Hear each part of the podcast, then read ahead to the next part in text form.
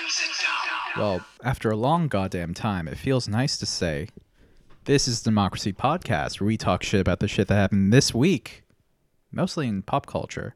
But I'm actually joined by my good friend Lorne Doyle, who's going to be helping me out moving forward with the Dumbocracy Podcast. Yay! yeah, that's me. Is so much better than the one we had before. but yeah, let's just jump into some nerd stuff. What do you say? Hey, it sounds good. Fuck yeah.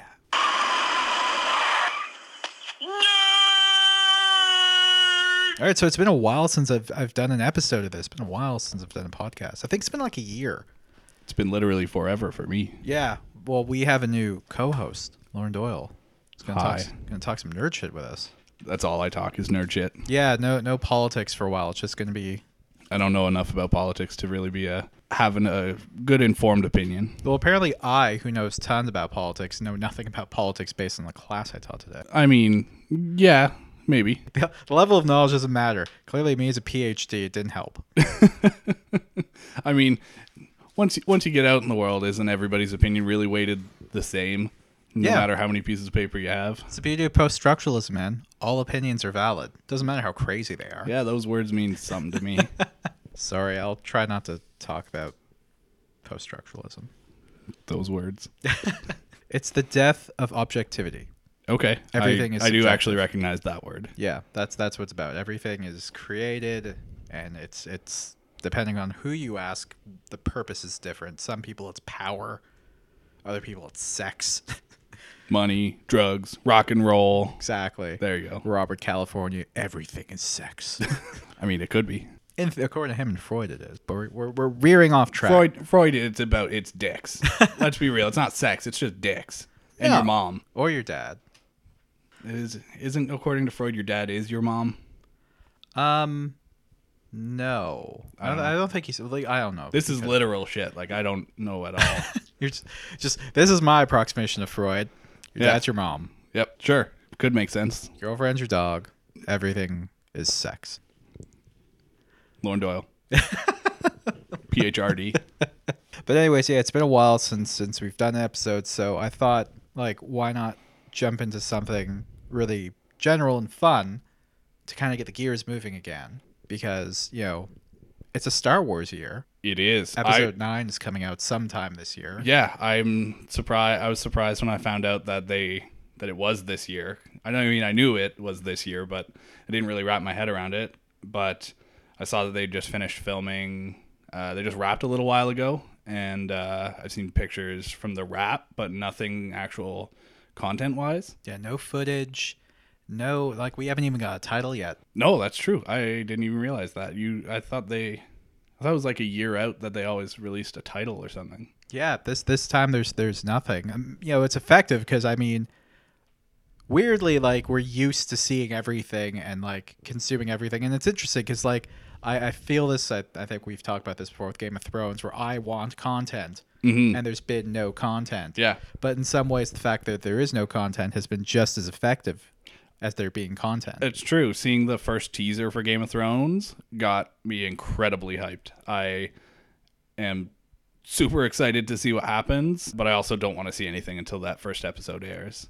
Yeah, and like the Avengers thing is kind of the same way. Like we didn't find out the actual title of this movie until a month ago, which was about what four months before the movie's supposed to come out. Yeah, it's end of April. Yeah, so the less is more approach is somehow actually working. It feels like maybe they're doing that with Star Wars as well this time around. I mean, hopefully, I've expressed this to- opinion to you before, Asif, but for anybody listening, I do not have faith in J.J. Abrams. And I did, looking back on The Force Awakens, I did not really like it. So I'm really worried that he's just going to make an incredibly safe Star Wars movie, and I don't want that. Well, see, the interesting thing is I- I've, I've spoken about this before with people and on this thing that I, I very much enjoyed The Force Awakens, but it very much was because it stroked my nostalgia. It was the first movie over again, except update, and there was those. Th- although the throwbacks I didn't really like, like the, the the Holochess, I didn't think needed to happen or anything like that. But like to me, it was just an enjoyable film, enjoyable movie, I should say. Perhaps film is giving it a little too much credit because Way too much. but it was it was it was thoroughly enjoyable and so for me like jj can make a spectacle out of a movie, and he has a way of doing like he did the Star Trek for crying out loud. That's true. I loved the first Star Trek, like the first remake Star Trek. I thought it was fantastic.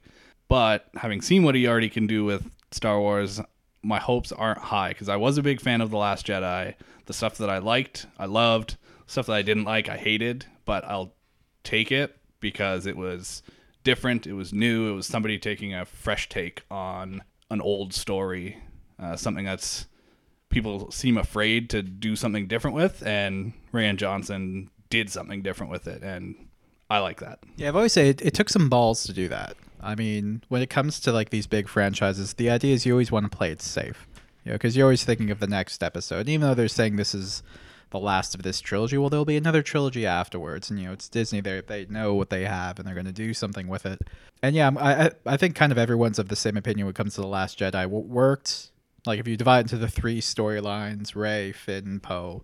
Like Rey, obviously, her storyline was incredible. That's where the thought was put, and the other two were just kind of shoehorned in, so they have something to do. Yeah, and not to harp on JJ more, but I'm going to. Uh, I think that's his fault. He left huge plot threads and was kind of like, "Here you go, see ya," without really having intent. But I guess it's also on Rian because he really wanted to tell Rey and Kylo's story, and it feels like the rest just kind of got thrown to the back burner and was just like, "Oh yeah, we have to do something with these guys." Yeah, it's amazing that you have you got Oscar Isaac, who is you know, Fantastic. yeah, he's he's one of those guys who can do anything now. Pro- probably him and uh, Adam Driver are probably the two most talented actors in the new Star Wars trilogy. Yeah, and of this current crop of of young Hollywood guys, they're amongst two of the best all around actors. Period. I Easily, think. hands down. Yeah. and it's amazing that you have someone of that caliber, and like you just can't do anything with him. Yeah. you don't give him something to do. Yeah, you make him a simple analogy for belief. Uh, it's it'll always be better than Apocalypse, though. I mean. That's true. That was bad. again, best actor possible. Let's just put him under makeup. And everything you like about Apocalypse, let's not do that. Give him crap to work with, and you're gonna get crap. But I don't know, man. Like JJ set up this movie that that Rian didn't end up executing. He kind of went. I I, I assume because like unless JJ's whole thing was just to give us a red herring, Yeah. and I, and I wonder that because now Rian's obviously set up where it should go. Do you think Mhm. he's going to deviate much from from the setup or? I don't know. I think he could take what Rian set up and do something interesting with it, but I don't know if he'll have the balls. yeah, the cojones to do it, to actually do something that's not safe and on brand. And I feel like with JJ Abrams that's his thing is being on JJ Abrams brand where it's usually spectacle but safe. Doesn't take uh I wouldn't say artistic liberty, but storytelling risks. He'll play the safe game. And that's what I'm worried about because I liked the risky story that Johnson told. It's amazing though because there's also that backlash to Johnson taking those risks. Yeah, and my opinion on that is what do you want? Do you want Star Wars just again? You want the Empire Strikes Back once more with new characters, or do you want something different? Because we got Star Wars again with The Force Awakens. If you like it, that's awesome. But it was essentially a new hope with new characters. Well, you can kind of say the criticism of the Last Jedi was kind of Empire. True. I mean, that's fair. I probably I haven't really put much thought into that. Well, it's the idea that just like hope is kind of crushed. Everyone is scrambled. The, the, the great possibility has been crushed ultimately by the Empire, in this case, the First Order. Like they're victorious and our heroes are on the ropes. That's Yeah. essentially what Empire did. It was the first time where a movie, the protagonists lost. Yeah, and I'm okay with that. I just personally felt The Force Awakens followed a lot of the same story beats and did a lot of the same storytelling Oh, that yeah, A New 100%. Hope did. Whereas The Last Jedi may have taken the some of the meaning out of Empire. I don't think it was nearly as much to the same degree that Force Awakens was to A New Hope. I do not think that The Last Jedi was to Empire. It, but you know, maybe that is a bit of an unfair criticism too, because like Empire has also just become an archetype for the middle movie in a trilogy, right? That is true. Like it's it's become the thing that like everyone wants to establish Empire before the final chapter. Yeah, and it's something I guess a lot of filmmakers have to be aware of to not follow too close, but it is such a fantastic middle chapter. Yeah, the best of them all, really. Yeah, I don't know any second movies that I would even take over it. Yeah. Oh, The Godfather 2. Oh yeah, yeah, yeah. But I mean, it wasn't. You know, it, it wasn't meant to be a bridge. Empire clearly That's- was a bridge, right? Yeah, that's true. Jeez, yeah. Think about it. Like the only one that I can think of that be even remotely comparable might be the second X Men. But like the bridge, the thing they bridged to is not. Well, if we're talking good second movies, The Winter Soldier. Yeah, Fantastic second movie, but not really a bridge movie. no, definitely not a bridge movie. Civil bridge. War was more of a bridge movie going from Well, we're really going from Avengers to Ultron, Age of Ultron into Infinity War and setting kind of the overall Earth scene. So I guess the third is the bridge for the overarching story, but that's a whole different yeah thing. That's probably the reason why they always call that one Avengers 1.5 because really it was. 2.5. Well, I'm an idiot. but it's interesting because we, we had this chat before um, that you don't think Star Wars is sci-fi. No, it's which not. I, I It- think is It's just well, it's an interesting opinion. it's not a common one, and I can understand people who rustle some people's jimmies. but in my opinion, Star Wars is not sci-fi. It doesn't fit the definitions that I find common to sci-fi. I think it's a science fantasy story. It is when you look at it, it fits so much more into a stereotypical fantasy story because I mean, Lucas has come out and said it. It's the hero's journey. Luke's story is the the prototypical fantasy story of the hero's journey. When you look at the content itself, the Force is space magic. Lightsabers are swords. Jedi are wizards. Essentially, it it fits just on that type of thematic level. There's no real explanation for how the technology in the world works, which you don't necessarily need, but a lot of the great sci-fi always feels grounded in reality. Like this is the future, or this could be the future. I don't think Star Wars is the future, Well, and no, even they, they explicitly say it, right? Exactly, and that's my third point. That at the start of the films, it does the classic fantasy thing long time ago in a blank far away, this case galaxy, fantasy stories a land, it's Kingdom, realm. dimension, world, all of that, it just screams fantasy to me. Done up in a sciency, faux sciency kind of way. But there's droids and spaceship and hyperspace. Yeah, that's not sci-fi. That's set dressing. that somebody decided, oh, we don't want to make another story about magic and orcs and elves. We want to have droids and space wizards and stuff like that. So they dressed it up like that. So, what do you think the differentiating point is with with science fiction? Then is it because fiction, the science fiction is is future oriented?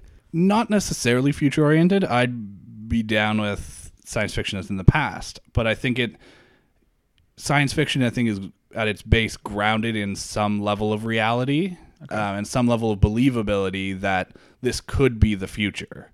Uh, you don't need real scientific explanation necessarily for the stuff in the film, but a little bit of believability compared to just being like, it's the force, it works, it happens, it does stuff.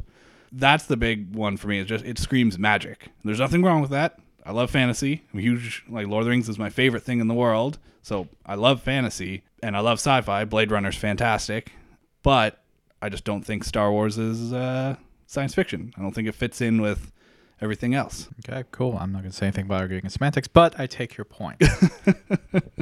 uh, with me, one thing about with science fiction, which I've I've come into terms with, because I've been writing my own. You know Mhm. this is the idea of just like futurism.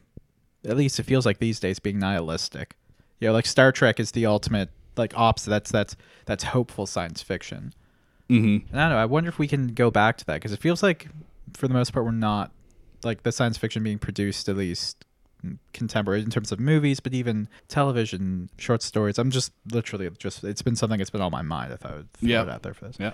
But like it feels like it's all just wholly without hope. I think it's just a reflection of how people feel, which that's mostly what art is, right? It's, Absolutely, It's a huge look into how the artist and the general kind of society is feeling at the time.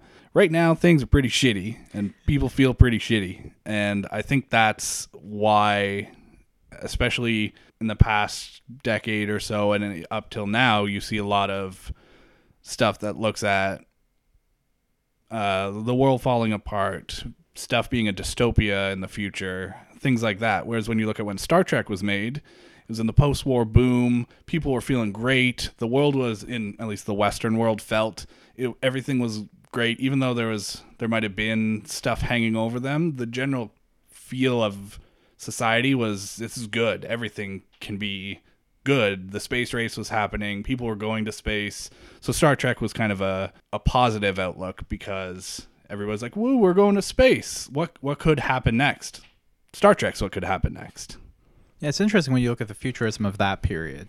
Yeah, like the Jetsons, and this is it's a silly example, right? I, uh, it's fairly accurate, I think. In many ways, because it, it, you know predicted automation and AI, and AI and stuff, but at the same time, like in, in many ways, we're in the like the inverse of that. You know, because it was supposed to all that stuff was supposed to not just make life easier and better, but it was also supposed to open things up to possibility, and it's just that's not what it seems like the direction we're going. No, but at, to a certain degree, you have to have a little bit of hope that people and the prevailing want to have good will win out, and you got to put a little effort into it. I think. I think if everybody puts that little effort into making the world a better place, it could actually be better. And Star Wars, at, at its core, I think, much like Star Trek, is it kind of about that idea of hope. That it's that archetypal good versus evil, and obviously the balance of it. The first one was renamed A New Hope. Yes, I know. I know. Yep. I I was like trying to hint at that, but not overtly. I'll just hit. I'll just bang it with a hammer. Okay. Thanks. I'll just um. A New Hope. I think we're done with Star Wars, man. but no, it's it is interesting though that like it's coming out in a couple of months, and like we've seen Well, more. A little more than a couple months. It's it- like it's it's this year. I mean, we're it's ten months away, and we've seen more from the like the TV show that Jon Favreau's doing. Like he's actually putting out images. And, Oh, that's uh, the Mandalorian, right? Yeah, yeah, yeah. Oh, yeah. And it's uh, what's the guy? I believe it's the Red Viper from Game of Thrones. Yeah, um, Pascal. Pedro Pablo- Pascal. Pedro Pascal. Yeah. Yeah, I'm super excited for that. I'm just a big fan of that guy. I mean, Yeah. like he, he's he's obviously like you know, one of those characters from Game of Thrones that you gotta love. But I always love seeing like those guys Yeah, get I, the role. I think he could be a very interesting Mandalorian uh, from all the now not canon stuff about Mandalorians. I know nothing of Mandalorians, so they go. they always seemed like this awesome warrior race, while not not necessarily being the good guys, kind of like um like Spartans. Okay. looked at like that. They weren't great people, but they were fantastic warriors. They had badass armor. They stuff like that. Like Boba Fett and Jango Fett are like the descendants of Mandalorians. Like that's their armor. Mm-hmm. And he's supposed to be like a family member. Like he's, I think, I think like that that's Boba's news. brother or something. Right? That's news to me. That'd be really cool. Oh, just like I, I remember the initial, not necessarily pitch, but like when they released like the first tweet and a picture, it, it seemed to hint that he was like part of like the Fett family. That would be dope.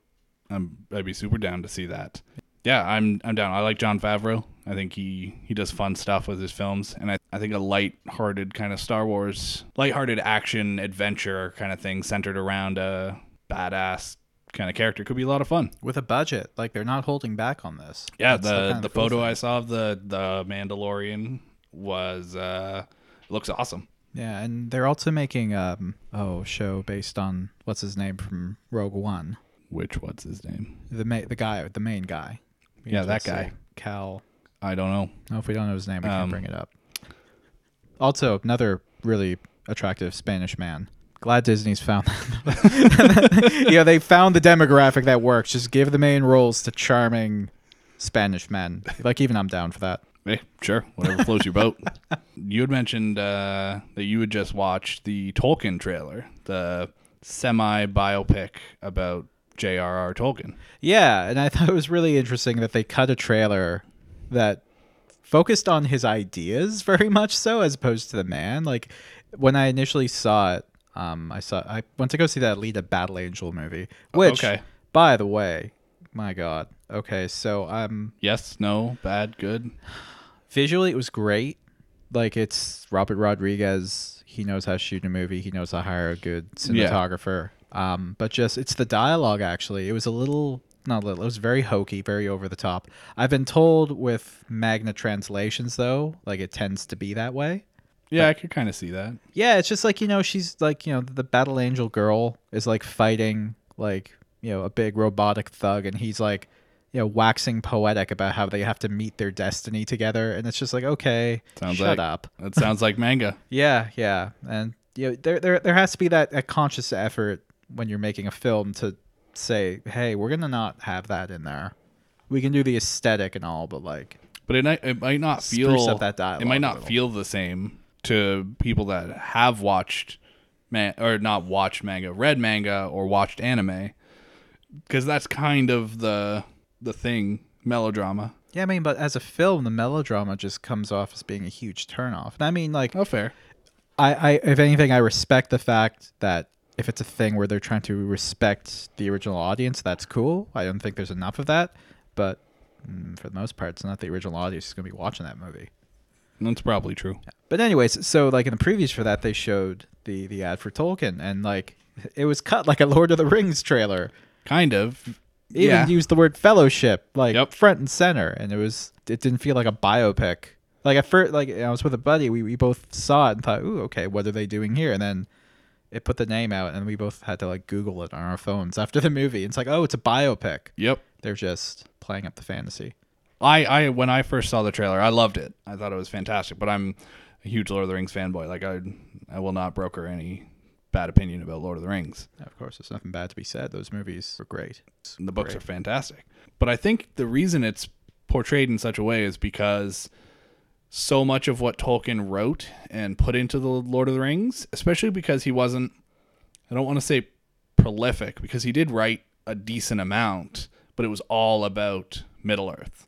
Everything he wrote was about the overarching story of Middle Earth. And a lot of what went into the Lord of the Rings was actually based on his own personal experience fighting in World War One. I, I had no idea about that. Yeah, so a lot of the themes of fellowship, friendship, uh, things like that were directly pulled from his experience on the battlefield and his experience dealing with trauma through the support of his friends. Now I'm having like images of like the torn down trees and stuff being no man's land, and Uh, wow, is a- suddenly suddenly the allegory is smacking me in my face. Yeah, yeah, that's like that's exactly what it is. Uh, so much of what he put into the to his work was directly related to his own life. So I think that's why they're being a, a little not fantastical, but a little more focused on the experience and not necessarily his life A to B, because Middle Earth was such a huge portion of who he was as a person that you can't really tell his story without drawing the comparison. Which means I'm down to see it. I can't wait.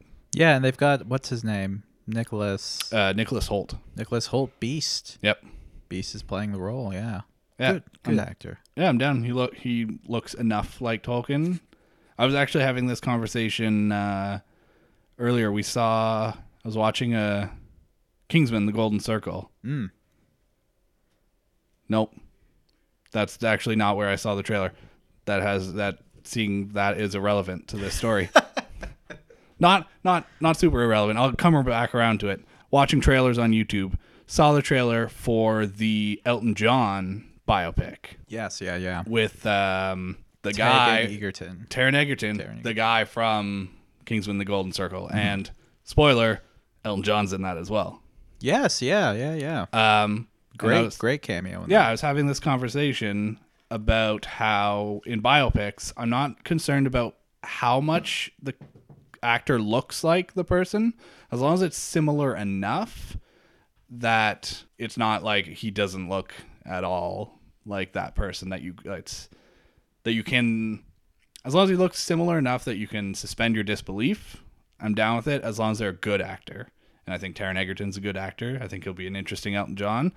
Similar concept or similar thoughts on Nicholas Hoult being J.R.R. Tolkien. Hmm. Yeah. No, that movie, the Rocket Man movie, looks incredible. And like, I'm not one of those people who likes music biography films because like I, I just think like it always puts a unnecessarily positive spin on it. Like, you know, Bohemian Rhapsody. Just yesterday, in fact, Rami Malek won the Oscar for Best Actor. Yeah. For his portrayal of Freddie Mercury, and I'll never knock because he did an incredible job with it. But the movie itself, the way it like it made Queen look like these wonderful, sweet guys who could do no wrong and never had any real conflict while making albums. Which, if you ever m- recorded music with someone, you know that it's full of conflict. That's actually the process. Yeah, I have not gotten to seeing it, and I probably won't end up getting around to see it because I was really excited for it when Sacha Baron Cohen was cast as Freddie Mercury originally. See that I'm okay with not happening. But he wasn't cut out of, well, he was sort of cut out of the production because he wanted to look at Freddie Mercury's life as a whole. hmm yes. And from what I understood,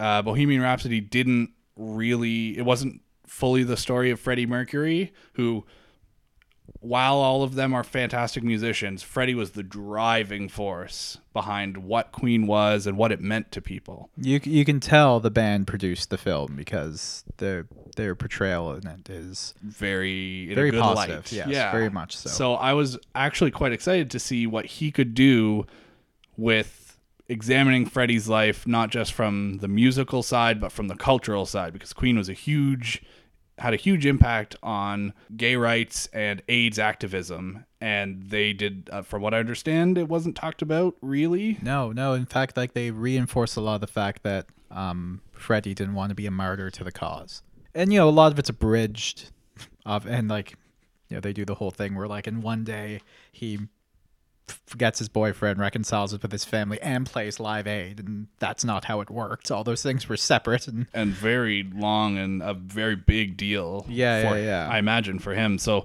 that's kind of why I didn't end up wanting to see it because I was like, I really wanted to see that deep dive into who Freddie Mercury was and what he meant to so many people. And when they changed, when it got changed up, I was like, I'm out. I will say that uh, for a performance piece, it's it's worth watching for his performance because yeah, I, I always say like the sign of a great actor is when you can watch something and you forget who the actor is. Yeah, like that's always like been my thing with with Leonardo DiCaprio, for example, where like I'll never say he's a bad actor, but like I'll always see Leonardo DiCaprio when he's playing a role because there's always that element of swagger and confidence and stuff, and he's rarely ever burnt that away. Whereas like someone like Daniel Day Lewis, it's like his mannerisms, his his hunch, his body language, his voice, his cadence, everything changes, right? That's, He is who he is portraying. exactly. And Rami Malek, like you don't see Rami Malek. It, it, the first time you see him, it takes some adjustment because it's like okay, uh, the teeth look very very fake. Yeah. But as the movie progresses, it's just like, yeah, he's Freddie, man. And you know, for all my problems with it story wise and the way that they, you know, they overlooked the really, what could have made for a really interesting film, his performance, like it almost just makes it say, all right, who cares? Like it's it's it's actually that good, like uh, performance wise. Movie itself, you know, positive fluff. But to go back to what we were originally talking about with Rocket Man, it seems like there's weirdly like enough fantastical stuff to it. You know, like in the in the in the trailer they cut it with like him floating and stuff. Yeah. And like I like the fact that it's embracing that sort of The insanity that is yeah, the Elton John. fictionalization of it. And I, I think that's really, really cool. Yeah, I think especially for somebody who's such a bigger than life character. Like there aren't many people like Elton John out there. Mm-hmm. You could say there's probably nobody like Elton John out there. I think it it looks good because they are leaning heavily into the fantastical element of him, the fact that he changed his name, the fact that he is flamboyant and big and showboaty and just like everything is a production.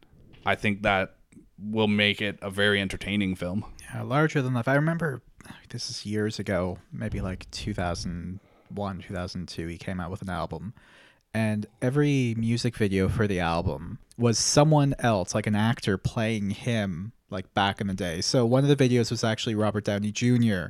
Oh, really? playing Elton John. One of them was Justin Timberlake playing Elton John and just miming the song.